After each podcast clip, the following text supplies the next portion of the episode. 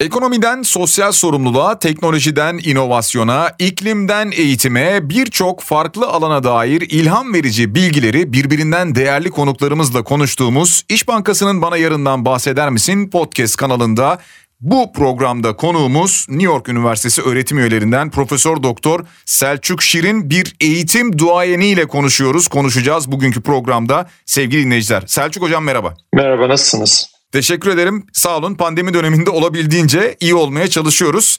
Hemen şu soruyla başlamak istiyorum. Pandemi dönemi öğrencileri sizce psikolojik açıdan nasıl etkiledi? Öğrencilerin karşılaştığı zorluklar neler oldu genel itibariyle? Pandemi döneminde öğrenciler öğrenme kaybı yaşadılar. Bu zaten bildiğimiz bir konu. Bu öğrenme kaybı dediğimiz normal e, öğrencilerin e, ait oldukları sınıflarda belli kazanımlar elde etmesi gerekiyor okulda oldukları süre boyunca.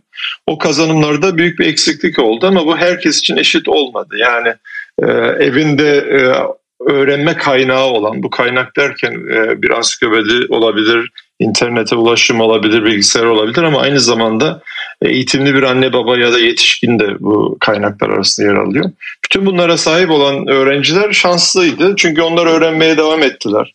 Ama bir ikinci grup var. Bu sözünü ettiğim kaynaklara ulaşmada sıkıntı çekenler. Yani evinde odası olmayanlar, bilgisayarı olmayanlar, interneti olmayanlar ya da işte dediğim gibi hani eğitimli bir kaynak kişiye ulaşmada sıkıntı çekenler bu dönemde ciddi öğrenme kayıplarıyla bu dönemi kapatıyorlar. Henüz bitmedi ama e, bizim tahminimiz e, bu bir yıllık okulların kapalı olduğu dönemde bu sözünü ettiğim ikinci gruptaki çocuklar iki belki üç yıllık bir kayıpla bu dönemi kapatacaklar. Öğrenme yılı olarak söylüyorum. Özellikle okul öncesi ve ilkokul dönemi için de bunlar geçerli. Bunun ötesinde tabii sosyal ve psikolojik bakımdan da e, bütün gruplar için bu sefer eşit e, söyleyebiliriz. Arkadaşlarından uzak kaldılar. Okul sadece öğrenme yeri değil aynı zamanda bir sosyal iklim sunuyor çocuklara. Kendilerini bulmaları, kendilerini tanımaları, duygularına e, aşina olmaları, sosyal ilişkiler kurmaları için. O noktada da bir yıllık bir kayıp var. Yani tek başlarına e, pek çok çocuk başka hiçbir çocukla irtibat halinde olmadan ya da sınırlı sayıda çocuk ve yetişkinle irtibat halinde olarak geçirdi bu dönemi. O sosyal ve duygusal e, eksiklikler de önümüzdeki dönemde ciddi psikolojik sorunlar olarak karşımıza çıkacak. Peki bunun için genel anlamda bir yıllık böyle bir kayıp dönem diyebilir miyiz tamamen? İşte diyemiyoruz yani bir yıl e, o değişken biraz sosyal sınıf devreye giriyor. E, yani Türkiye için söylersek hani iki tane Türkiye var diyorum her yerde ben. Birinci Türkiye'de bir %10-15'lik grup var. Bunlar işte İsviçre, Norveç seviyesinde çocuklar hmm. yetiştiriyor. Yani ben şaşırıyorum Türkiye'ye gidince. Ben New York'ta iki çocuk yetiştiriyorum. Benim Türkiye'deki arkadaşlarımın hepsi benden daha iyi olanaklarla çocuklarını yetiştiriyor. Bunlar işte birinci Türkiye. Böyle yaz yazın kamplar işte kışın bilmem neler. Ama bir ikinci Türkiye var orada da çok çocuk var yüzde 85. O, o çocuklar bu sözünü ettiğim öğrenme kaybını bir yıllık okuldan uzaklaşmak öğrenme kaybı olarak mesela ilk yani ne kadar erken inerse o kadar fazla oluyor onu söylemiştim. İki ya da üç yıla tekabül ediyor bu ikinci grup için. Yani birinci sınıfta, ikinci sınıfta ilkokul çocuk bir yıl okuldan uzak kaldığı zaman lise sona geldiğinde akranlarından iki ya da üç yıl geriye düşmüş oluyor bu ikinci Türkiye'deki çocuklar. Hmm. Peki biraz şunu konuşalım.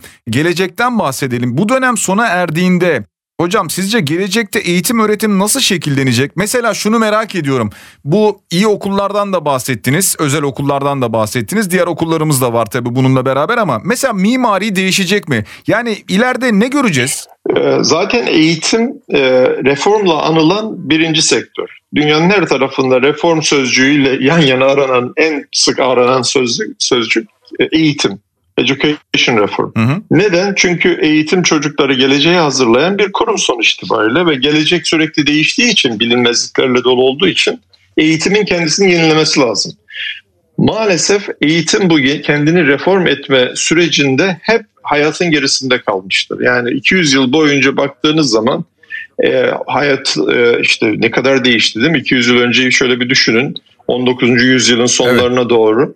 E, bir de bugünkü koşullara bakın aynı hayatı yaşamıyoruz ama şu an bizim çocukları gönderdiğimiz okullar o 19. yüzyılın sonlarına doğru kurgulanan, tasarlanan mimari olarak, müfredat olarak, öğretmen öğrenci ilişkisi olarak hemen hemen hiç değişmeden bugüne kadar geldi. Şimdi burada bir sakatlık var değil mi yani bu kadar hayat değişti ama okullar olduğu yerde duruyor. Ee, okulların kuruluşu biliyorsunuz Almanya'da, Prusya'dan başlıyor, İngiltere'de ve Amerika'da yani üç tane değişik merkezde bugünkü bizim tanıdığımız, bildiğimiz okul sistemi ortaya çıkıyor. Onun takvimi bile e, o dönemdeki işte e, Almanya'daki e, ne diyelim çiftçilerin, köylülerin takvimine uysun diye yazın 3 ay çocuklar okula gitmesin. Niye? Yazın çocuklar tarlada çalışacaklar. Şimdi böyle bir hayat yok. Hocam siz uzun yaz tatillerinde de karşısınız gibi geliyor bana. Bütün röportajlarınızdan bunu anlıyorum. Kesinlikle uzun yaz tatilleri özellikle bu ikinci Türkiye için en büyük e, geride kalma nedeni. E, öyle iki ay, üç ay çocuklar e, okuldan uzak kaldıkları zaman evde de kaynaklar olmadığı için ne oluyor? Çocuklar öğrendiklerini de unutuyorlar. İkinci sınıf öğretmenleriyle konuşun birinci sınıfta öğrenmeyi, yazmayı, okumayı öğrenen çocuk bu dediğim ikinci Türkiye'de ise ikinci sınıfa geldiğinde her şeyi unutuyor. Sıfırdan başlıyor. Hmm. Ama bir önceki sorunuzu hemen bitireyim hızlıca. Tabii. Şimdi orada ne ne olacak? Mimari değişecek mi? Evet değişecek. Müfredat değişecek mi? Evet değişecek. Öğretmen öğrenci ilişkisi değişecek mi? Evet değişecek. Çünkü bunların hepsi 19. yüzyıl kalıplarıyla ortaya çıkmış şeyler. Peki ne olacak? Söyleyeyim okullar e, modül sistemine geçecek. Yani dersler böyle işte 8 ay boyunca matematik şuradan başlıyor burada bitiyor değil. Proje bazlı öğrenme olacak. Öğrenciler küçük gruplar halinde kendi ilgi, ihtiyaç ve becerileri seviyesinde bir araya gelecekler ve bu küçük gruplar kümeler halinde düşünün. Eskiden vardı bunun aslında küme çalışması. Belki evet. hatırlarsınız ilk okullarda. Doğru doğru evet evet. Ee, bunun e, aslında o doğru bir şeydi. Şimdi onun yaygınlaşmasını bekliyorum ben. Modül olarak da e, mimariyi de etkileyecek. Bu e, sınıfta böyle 30 kişiyi bir araya getirip yani 7 yaşında 30 çocuğu bir araya getirdiğiniz zaman güçlü bu çocukların arasındaki beceri farkı hayatın başka hiçbir dönemde olmayacak kadar geniş büyük. Bilmiyorum anlatabiliyor muyum? Yani evet, erken doğru. yaşlarda çocuklar arasındaki beceri farkı çok büyük. Öyle çocuk var ki 7 yaşındaki çocuğun o sınıfta olmaması lazım. Onun belki ortaokul 1'de olması lazım. Öyle çocuk var ki o da belki anaokulunda olması lazım. Çünkü erken yaşlarda çocuklar birbirinden çok daha farklı. Ha liseye gelince ne oluyor? Benzeşiyorlar. Orada sıkıntı yok. Dolayısıyla bizim erken yaşlarda bu çocuklar özellikle anaokul ve ilkokulda kümeler halinde masalar etrafında işte sürekli değişen dönüşen mimari bir e, tasarım içerisinde proje bazlı bir öğrenme sürecine sokmamız lazım. Bu bir. İkincisi de müfredat bakımından şu anki bizim müfredat 19. yüzyıldan kalma bir müfredat işte nedir? Ana dilini öğretiyoruz, matematik, fen, değil mi? Bir de tarih, sosyal bilgiler. Evet. Kabaca bu dördü. Ama 20. yüzyıl becerilerine baktığınızda bunların hiçbiri yok. Yani hiçbiri yok der ki onlar temel beceriler değil. Ne var şimdi? Mesela işbirliği, collaborative problem solving, solving diyoruz. Hı hı. Küme halinde ya da grup halinde, takım halinde problem çözme becerisi. Türkiye'de çok çok zayıf bu. Yani biz takım halinde çalışamıyoruz. Mesela bunu nasıl öğreteceğiz çocuklara değil mi? Ya da duygusal zeka çok çok önemli. Empatiyi bilmeyen bir e, siz şimdi bir e, radyo yönetiyorsunuz. Orada empatisi yoksun olan ama çok başarılı biriyle çalışmak ister misiniz? Muhtemelen istemezsiniz. Yani hı hı. herkes işini çok iyi yapacak ama aynı zamanda biraz da duygusal zekası olacak değil mi? Yani evet. e, bunu nerede öğretiyoruz çocuklara? Hiçbir yerde. İşte bunlar değişecek. Önümüzdeki dönemde müfredat olarak da bu 21. yüzyıl becerileri müfredatın ana teması olacak. O da ne demek?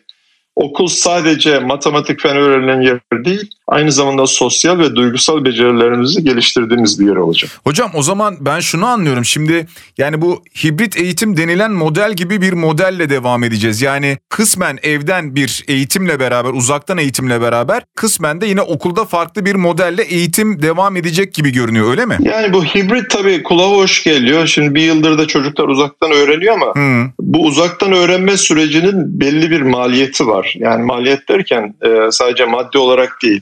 Gidin annelerle konuşun mesela. Dünyanın her yerinde cinsiyet ayrımcılığı olduğu için anneler bütün bu yükü çekiyorlar. Yani hmm. evde çocuk çocuklar ders e, başına otururken bir kere e, orada evdeki ebeveynlere çok büyük sorumluluk düşüyor.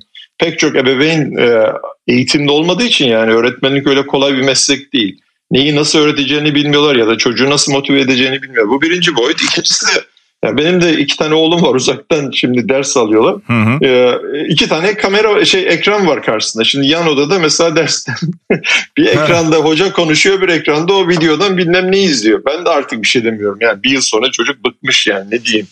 Ee, dolayısıyla böyle uzaktan eğitim bizim sözünü ettiğimiz çevrim içi hoca orada öğrenci burada tarzıyla çok e, sürdürülebilir bir uygulama değil. İnsanın doğasına da çok e, uyan bir uygulama değil. Her durumda insan sosyal bir varlık ve okul da bir sosyal kurumdur. Sadece öğrenme mekanı değildir. O yüzden çocuklarımız bir kurum, bir setting, bir e, merkeze gidecekler. Bunun adı şimdi okul belki değişebilir. 3 e, yaşından itibaren orada çocuklar başka çocuklarla ve ebeveynleri dışında başka yetişkinlerle çeşitli becerileri kazanması lazım sosyal ve duygusal. Ben e, okulsuz, binasız, e, evin dışında bir mekansız öğrenme süreci olacağını beklemiyorum yakın bir gelecek. Profesör Doktor Selçuk Şirin'le sohbetimiz devam ediyor sevgili dinleyiciler. Şunu anlıyorum anlattıklarınızdan yine doğru mudur? Yani uzaktan ders aslında mümkün. Yani öğretmenler, eğitmenler bu uzaktan dersi verebiliyorlar ama uzaktan eğitim dediğimiz şey farklı ve bunun mümkün olmadığını da biz bu dönemle beraber gördük. Öyle mi hocam? E, aynen öyle. Şimdi belli içerikler var şöyle söyleyeyim. Content dedim yani e, e, temel bilgi diyelim. Content İngilizce söyleyince kolay oluyor da Türkçe bulamadım. ee, yani bilgi mesela suyun formülü nedir? İki tane hidrojen bir tane oksijen değil mi? Bu bir bilgi. Hı hı. Şimdi bunu hı hı. çocuğun okula gitmesine gerek yok. Bunu uzaktan da öğrenebilir. Yani bunu işte matematikte integralleri mesela uzaktan da öğrenebilirsiniz değil mi? Önümüzdeki dönemde öğretmenler bu bağlamda iki gruba ayrılacaklar. Bir tanesi içerik üreten öğretmenler olacak ve bunlar bu sözünü biraz önce verdiğim örneklerde olduğu gibi temel bilgiyi çocuğa en iyi şekilde anlatabilen öğretmenler. Yani belki siz kendi eğitim hayatınızı hatırlayın. Bazı öğretmenler vardır hakikaten içeriği çok iyi anlatırlar. Bilirler evet. yani nasıl anlatacaklar. Şimdi o öğretmenler ne olacak biliyor musunuz? O öğretmenler sizin rakibiniz olacak radyocu olacaklar, YouTuber olacaklar. O kendi içeriklerini, o dersleri alacaklar. Sosyal medyalarda mı olur, başka medyada mı olur, başka platformlarında mı olur? Belki özel yeni platformlar çıkacak. İşte Coursera var, Udemy var, başkaları var. Bu arkadaşlarımız, bu meslektaşlarımız bir anlamda e, e, star öğretmen olacaklar. Hmm. Yani içeriği online mecralarda çocuklara sunacaklar. Şimdi olduğu gibi her öğretmenin oturup 40 dakika aynı dersi binlerce kere başka başka mecralarda çocuklara anlatması doğru bir şey değil. Yani suyun formülü aşikıyor. Bunu da en iyi anlatan kimse bulalım onu. Herkese o anlatsın. Yani niye böyle tek tek yapıyoruz örnekler. Şimdi bu birinci boyut. Belki hı hı. öğretmenlerin yüzde beşi yüzde onu buraya kayacak öğretmenliğin. Ama okul sadece bu bilgileri aktaran bir yer değil. Biraz önce söylediğim gibi. Dolayısıyla bizim bu iyi öğretmenlerin karşısına oturan çocukları motive edecek başka öğretmenlere ihtiyacımız var. Yani e, e, dünyanın en iyi içeriği her yerde var zaten şu anda değil mi? İnternetiniz varsa Doğru. ulaşabiliyorsunuz ama çocuklar niye peki gidip öğrenmiyorlar? Şimdi orada motivasyon devreye giriyor. Değil mi? Birinin o çocuğu tanıması lazım. Motivasyon dediğiniz şey öyle gökten zembille gelmiyor. Yani Doğru. bir çocuk hani biz bizde şey olur ya ee, işte annem hep öyle derdi işte onun içinde var demesi. İçinde ha, evet. var dediğin motivasyon. Şimdi içinde var da içine nereden geldi soru o yani. o içine gelen yer işte evet. öğretmen. İyi öğretmen onu yapar. Yani mesela siz işte e, radyocusunuz e, biraz konuşsak muhtemelen birisi size ilham vermiştir geçmişinizde ki siz bu işi e, severek yapıyorsunuz, başarıyla yapıyorsunuz. Hı hı. Herkes için yani öğrenme süreçlerine döndüğümüzde herkes için böyle birileri vardır. Yani tohum eker, motive eder. Düştüğünüz yerde sen yapabilirsin der. Yani İngilizce'de cheerleader diyoruz. Yani Türkçesini tam bilemiyorum. Ee, yani alkışlayan biri lazım. Bunun için de o kişinin sizi tanıması lazım. Sizin eksiklerinizi, gediklerinizi görmesi, size hatırlatması lazım ve düştüğünüz yerden sizi ayağa kaldırması lazım. Buna bir koç olarak düşünebilirsiniz, bir mentor olarak düşünebilirsiniz ya da bir öğretmen olarak. Önümüzdeki dönemde öğretmenlerin büyük bir e, çoğunluğu bu grupta e, işlevlere sahip olacak. Yani çünkü içerik dediğin gibi her yerde var ama içeriye o çocuğun ulaşması için gereken çabayı o çocuk niye versin? Bunu o çocuğa kim anlatacak? Ve o çocuk o içeriğe ulaştıktan sonra o içeriği ne yapacak? Yani proje bazlı öğrenme dedik ya ilk başta. Hı hı. Bütün bütün bu, bütün bunlar için işte bizim e, e, e mentor, koç adına ne dersiniz? Antrenör diyorsunuz herhalde Türkçe. Öğretmenlere ihtiyacımız var. Peki şimdi bir yandan siz bunları anlattıkça hep ben de düşünüyorum. Çocuklar veya gençler ekran başında olacaklar bir şekilde önümüzdeki dönemde bunu anlıyoruz. Yani zaten şu an ekran başındalar ama bir mentor olursa onlarla beraber evet e, yine derslerini çalışabilmek için eğitim alabilmek için belki ekranı daha fazla kullanacaklar. Şimdi bu bir çelişki doğurmaya başlayacak sanki bizde. Çocukları aman ekrandan uzak tutalım, ekrandan uzak kalsınlar derken şimdi bir de ekran karşısında daha fazla kalmaya itmeye başlıyoruz sanki. Bununla ilgili de bildiğim kadarıyla hatta sizin bir röportajınız da olmuştu. Yani çocuklar ekran başında mı kalsınlar daha fazla bunun bir zararı olur mu? Şimdi bu konuda e, tabii bilim dediğimiz şey e, değişen dönüşen verilerle sonucunu değiştirebilmek demektir. Yani tez var, veriler geliyor. O veriyle fikrini değiştirebiliyorsan bilim insanısın. Değiştiremiyorsan değilsin. Şimdi ben bir bilim insanı olduğum için iki tane YouTube, benim bir YouTube kanalım var. Orada iki tane video var. Bir tanesi ekran bağımlılığı videosu. Bunu pandemiden önce çekmiştik. Ekran bağımlılığı şu demek e, herhangi bir bağımlılıkta olduğu gibi bu davranış bağımlılığı yani madde bağımlılığı değil davranış bağımlılığı. Hı hı. Bir bağımlılığın sizin hayatınızda problem olması şu demek o bağımlılık hayatınızdaki normal akışı alt üst ediyor mu? Şimdi bir öğrenci için, bir çocuk için bu ne demek? Uyku düzenini bozuyor mu? Yeme içme düzenini bozuyor mu? Öğrencilik e, vazifelerini yerine getirmesi engel oluyor mu? Bütün bunları yapıyorsa bu kötü bir alışkanlıktır kabaca söylüyorum. Hmm. E, bu o nedenle mümkün olduğu kadar ekranda geçirilen zaman üzerine odaklı biz bir yaklaşımımız vardı bizim. Amerikan Pediatri Derneği ile birlikte ortaya çıkan bir e, çerçevede 2 yaşında kadar çocukları hiçbir şekilde ekrana koymuyoruz, ekrana maruz bırakmıyoruz. 3-6 yaş arasında günde en fazla bir saat o da önceden incelenmiş, monitör edilmiş içerikle çocuk muhatap oluyor. Okula başladıktan sonra oturup çocukla bir ekran zaman çizelgesi geliştiriyoruz. Hangi gün, hangi saat, kaç, e, ne tür içeriğe maruz kalacak vesaire. Şimdi bütün bunları pandemiden önceydi. Hı hı. Ve e, bu, bu, bu çerçeve ekran zamanı üzerine kurgulanmış bir çerçeveydi. Pandemi oldu ne oldu?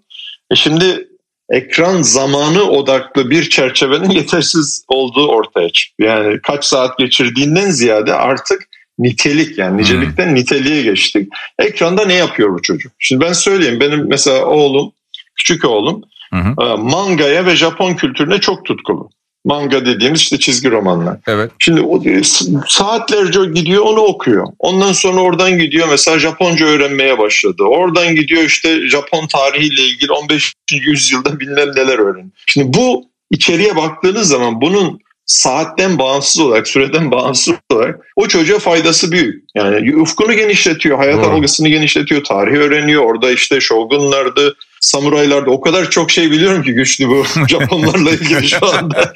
Yani ben de okumaya başladım. Böyle Size de One faydası Piece, oluyor tabii hocam. Evet. E, tabii yani One Piece, Naruto yani Japonya'nın 1500 15. 16. yüzyılı sor bana. Osmanlı'dan daha iyi biliyorum şu anda. Neyse şimdi çocuk bunları öğrendi. Ee, Japonya'ya gidiyoruz, plan yapıyoruz. İşte şu bu. Bunların hiçbirinde ekranda geçirdiği zamana ben bakmıyorum artık. Niteliğe bakıyorum. Hmm. İşte kimisi kodlama öğreniyor, kimisi başka o kadar zengin içerik var ki bu dönemde de çok üretildi biliyorsun bu içerik. Evet. Dolay, dolayısıyla şimdi geldiğimiz nokta özetlersek ki ikinci videoda bunu anlattık YouTube'da. Şimdi geldiğimiz nokta ekranda geçirilen zamana bakmıyoruz artık. Ekranda çocuğun ne yaptığına bakıyoruz. Yani hangi tarz içeriklerle muhatap oluyor? Bazı içerikler faydalı, bazıları faydasız. Biraz daha nitelik odaklı bir noktaya geldik. Ve şunu söyleyeyim, bilgisayar oyunları için de geçerli bu. En son yapılan araştırmalarda bir sürü araştırma var işte, detaylarına girmeyeyim. Ekranda mesela bu bilgisayar oyunlarında biraz önce dedik ya 21. yüzyıl becerilerinden bir tanesi grup halinde problem çözme becerisi. Yani evet. tek başına çözemiyoruz. Bir sürü sorun var dünyada. Şimdi bu grup halinde problem çözme becerisini geliştiren bilgisayar oyunları var biliyorsun. Yani çocuklar grup kuruyorlar, başkası da grup kuruyor. Bunlar hani bizim eskide tarlada futbol oynadığımız gibi bunlar dalıyorlar. Ellerinde kimi zaman silah da oluyor doğru. Ama işbirliği oluyor, iletişim oluyor, iletişim becerisi gelişiyor vesaire. Bunun kimseye e, zararı yok, hatta faydası var. Aynı şekilde iletişim becerisini geliştiriyor. Aynı şekilde yani biz eskiden e, ben şeyi hatırlıyorum. JR diye bir dizi vardı hatırlar mısın? Neydi o? E, evet, Dallas, Dallas dizisi. Biz, ben mesela izlemezdim onu. Ama okula giderdim. Ortaokula herkes izleyince dışarıda kalıyordu. Mecbur izlemeye başladım. Ben de konuşayım diye. Şimdi çocuklar için aynı şey geçerli. Dolayısıyla bilgisayar oyunu olsun, ekran olsun pek çok faydası var. Yani son bir faydasını daha söyleyeyim. Şimdi mesela biz hayata e, aşağı yukarı aynı kuşaktanız. Biz hayata en fazla iki belki üç değişkenine bakabilen bir kuşağız. Yani hayatımız böyle. Üç, dörde gelince kafamız karışıyor. Çok e, kafa karışınca da en basite geriye dönüyoruz. Ön yargılarımıza yaslanıp hayatı anlamaya çalışıyoruz. Şimdiki çocukların oynadığı bilgisayar oyunlarını bir bakın. 10-20 tane farklı değişkeni aynı anda düşünüyorlar.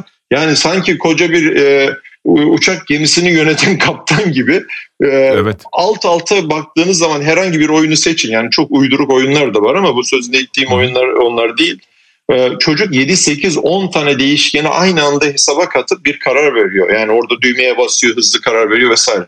Bu da çocuğun zihinsel gelişimine, cognitive flexibility dediğimiz zihinsel esnekliğini geliştiriyor. Orada da faydası var. Yani özetle e, ekranda geçirilen zaman değil nitelik çok önemli ve eskiden olduğu kadar katık bakamıyoruz meseleye. Ne? Neden? Çünkü mecburen çocuklar ekranda olmak zorunda şimdi.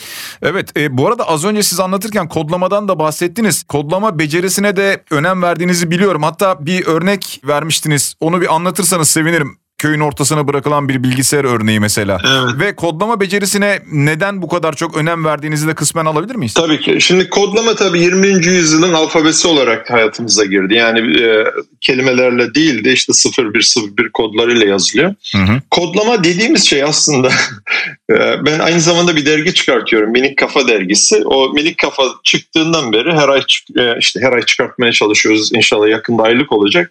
Çıktığından beri her sayıda biz bir ek veriyoruz. O ek işte kodlama eki. Neden?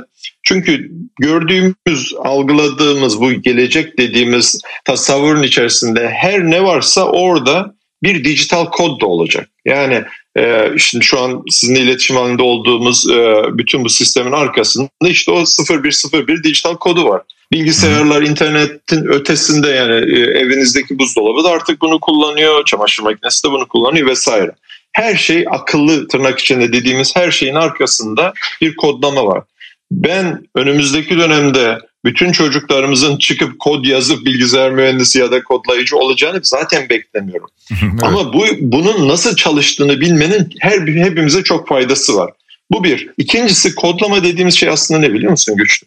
Aslında mantık mantık öğretiyoruz. Yani biz eskiden ben şimdi desem ki Türkiye'de ya mantık çok önemli, felsefe çok önemli, temel düşünme becerisi çok önemli. Belki bu kadar önemsenmeyecek. Kodlama deyince herkes biraz daha ilgi gösteriyor. Ben de tamam o zaman dedim. Yani biz e, mantığı kodlama diye öğretiyoruz. Çünkü mantıkla kodlama aynı şey yani. If so if so yani böyle olursa şöyle olur. İleri gidersen sola dönersen böyle olur, sağa dönersen böyle olur. Temel kodlama becerisi bu. Ee, üçüncü olarak da biz çocukların kendi başlarına öğrenme kapasitesinin farkında değiliz.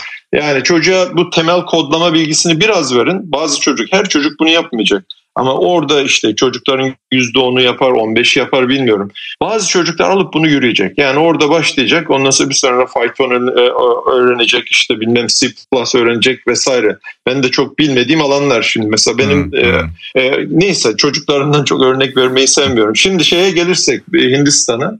Hindistan'da şöyle bir deney yapılıyor. Çocuğu bir köyün ortasına bir tane bilgisayar konuyor.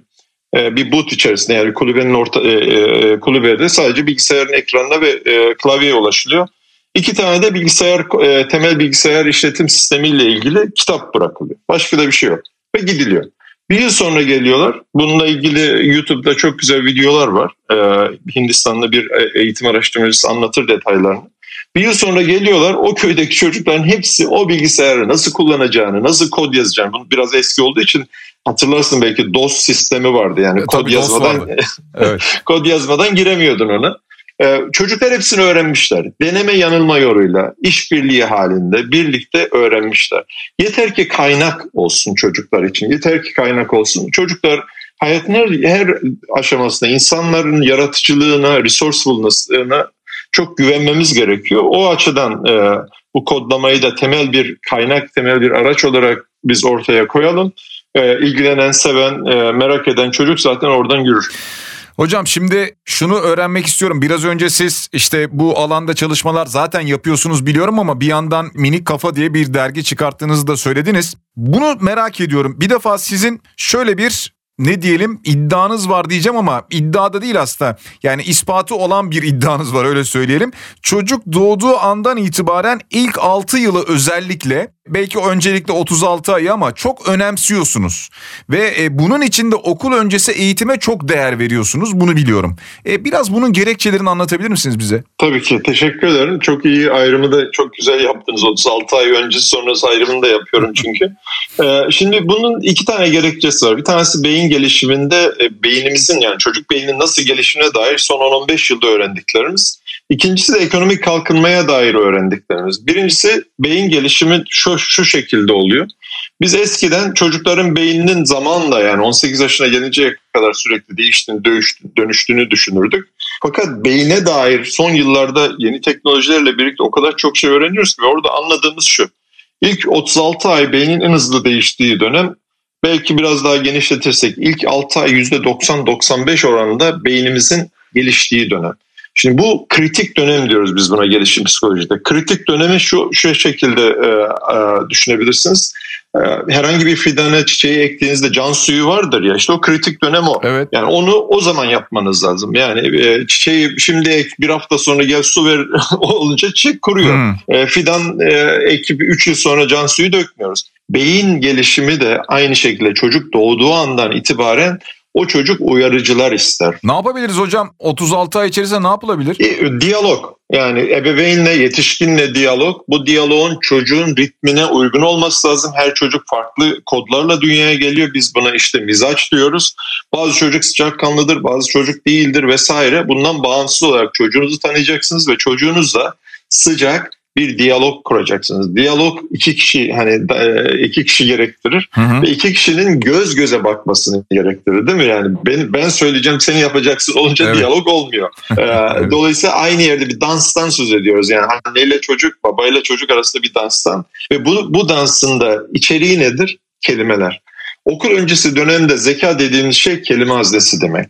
Dolayısıyla çocuğumuza erken yaştan itibaren ne kadar çok kelimeye maruz bırakırsak, söze maruz bırakırsak o çocuk 6 yaşına geldiğinde okul o kadar hazır oluyor.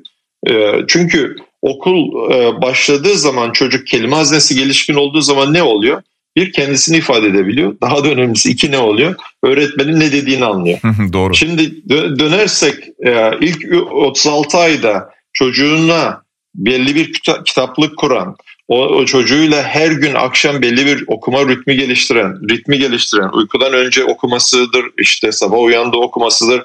Ee, çocuğunun kendi ulaşabileceği e, yatağının hemen yanı başında bir kitaplık kurgulayabilen ebeveynler bu açıdan çocuklarını çok iyi bir şekilde okula hazırlamış oluyorlar. Aynı şekilde 36 aydan sonra da çocuğun evden ya da o ebeveynlerden başka ortamlarda başka yetişkinlerle iletişim halinde olması lazım ki okula geldiğinde şaşırmasın. Hmm. Ee, onun için de işte okul öncesi eğitim çok önemli. Şimdi bu bütün bunlarda da içerik lazım. Yani ben Türkiye'ye baktığımda işte bir 5-6 yıl önce e, bakmıştım bayağı detaylı bir şekilde. Baktığımda şey yok. Bebek kitaplığı kavramı çok küçük bir azınlık için var Türkiye'de. Çünkü bebek kitapları çok pahalı. Biliyorsun o kitapların bir kısmı karton oluyor.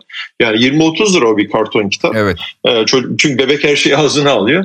E, işte oturup 1 milyon kitap diye bir proje başlattım ben ve o projenin özgün tarafı şu. Biz bir sosyal girişimciliktir bu. Biz e, birinci Türkiye'ye kitapları satıyoruz. Oradan aldığımız parayla ikinci Türkiye'ye ücretsiz kitap dağıtıyoruz. e, ilk başta sözünü ettiğim birinci, ikinci Türkiye. Hmm. Hocam son olarak size şunu soracağım. Bu günümüz koşullarında şu an bahsettiğimiz dönem bunu belki dinleyicilerimiz daha sonra dinleyecek ama biz pandemi içerisindeyiz şu anda. Günümüz koşullarında genel olarak tabii zor birkaç dakikada bunu anlatmak ama ebeveynlere, öğrenci ve öğretmenlere genel olarak tavsiyeniz nedir? Valla kendimizi tanımak ve kendimizi tanımak için fırsatlar e, yaratmak. Yani yetişkinlerin kendilerini tanıması lazım. E, ben kimim, tutkularım nelerdir? Çok basit bir testim var. Ben bunu her yerde söylüyorum, burada da söyleyelim.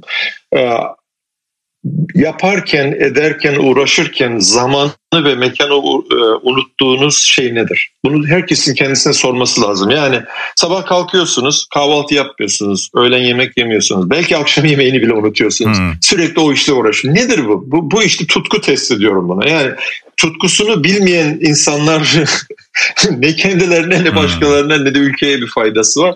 Dolayısıyla kendimizi tanımak zorundayız. Bu yetişkinler için. Peki çocuklar kendisini nasıl tanıyacak? İşte orada da biz yetişkinlere iş düşüyor. Bu şu demek.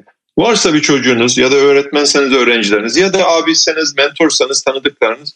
Ya bu çocuklara hayatın farklı e, alanlarında kendilerini keşfetme fırsatı vermemiz lazım. Yani bırak çocuk bir gün basketbola gitsin, bir gün futbola gitsin, bir gün işte voleybola gitsin, yüzmeye gitsin.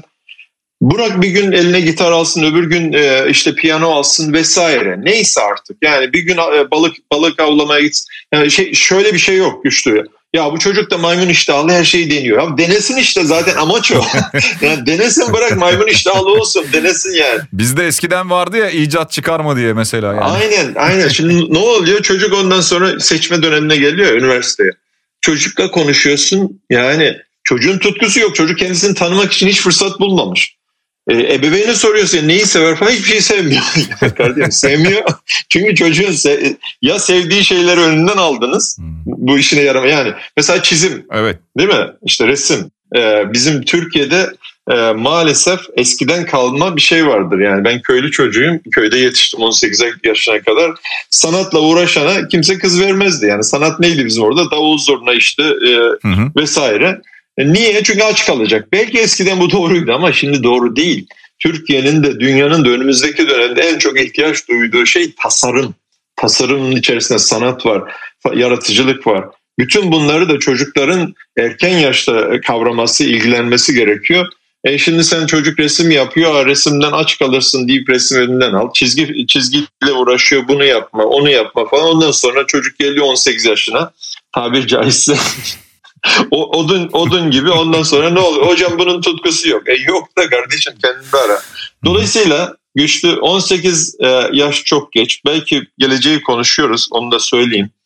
Sıfırdan eğitimi tasarlıyor olsaydım bence bazen böyle devrimci e, e, şeyleri ta, tasavvur etmek için böyle sorular sormamız lazım. Yani uzaydan geldiğimizi düşünelim. Çünkü bazen güçlü içinde olduğumuz zaman o Nazım diyor ya işte denizin içinde olup denizi görmeyen evet. balıklar gibi kö- köreliyoruz. Sıfırdan okulları tasarlıyor olsaydım ben okulları 3 yaşında başlardım, hmm. başlatırdım. 18 yaşında bitirirdim. 3 yaşında çünkü en önemli dönem 3-6 yaş. Sabahtan beri e, yani yarım saat bunu konuşuyoruz. O dönemde çok yok yani üniversiteye yatır, yapılan yatırımın aynısını alırım üniversiteden. 18 yaşından sonra üniversite yok biliyorsun. Evet. alırım onu okul öncesine getiririm. Hmm. Ondan sonra çocuk zaten 18 yaşına geldikten sonra alt, o altyapıyla gidip hayatını kurar. Hocam belki bu hayaliniz ileride gerçek olur. Yani en azından şöyle söyleyeyim belki bazı ülkelerde vardır uygulaması ama siz daha iyi bilirsiniz. Ama inşallah Türkiye'de de bu hayaliniz ileride belki de neden olmasın. İnşallah. Onun için bu programları yapıyoruz. Evet, evet. Peki hocam çok teşekkür ediyoruz. Ben teşekkür ederim. Çok güzel sorulardı.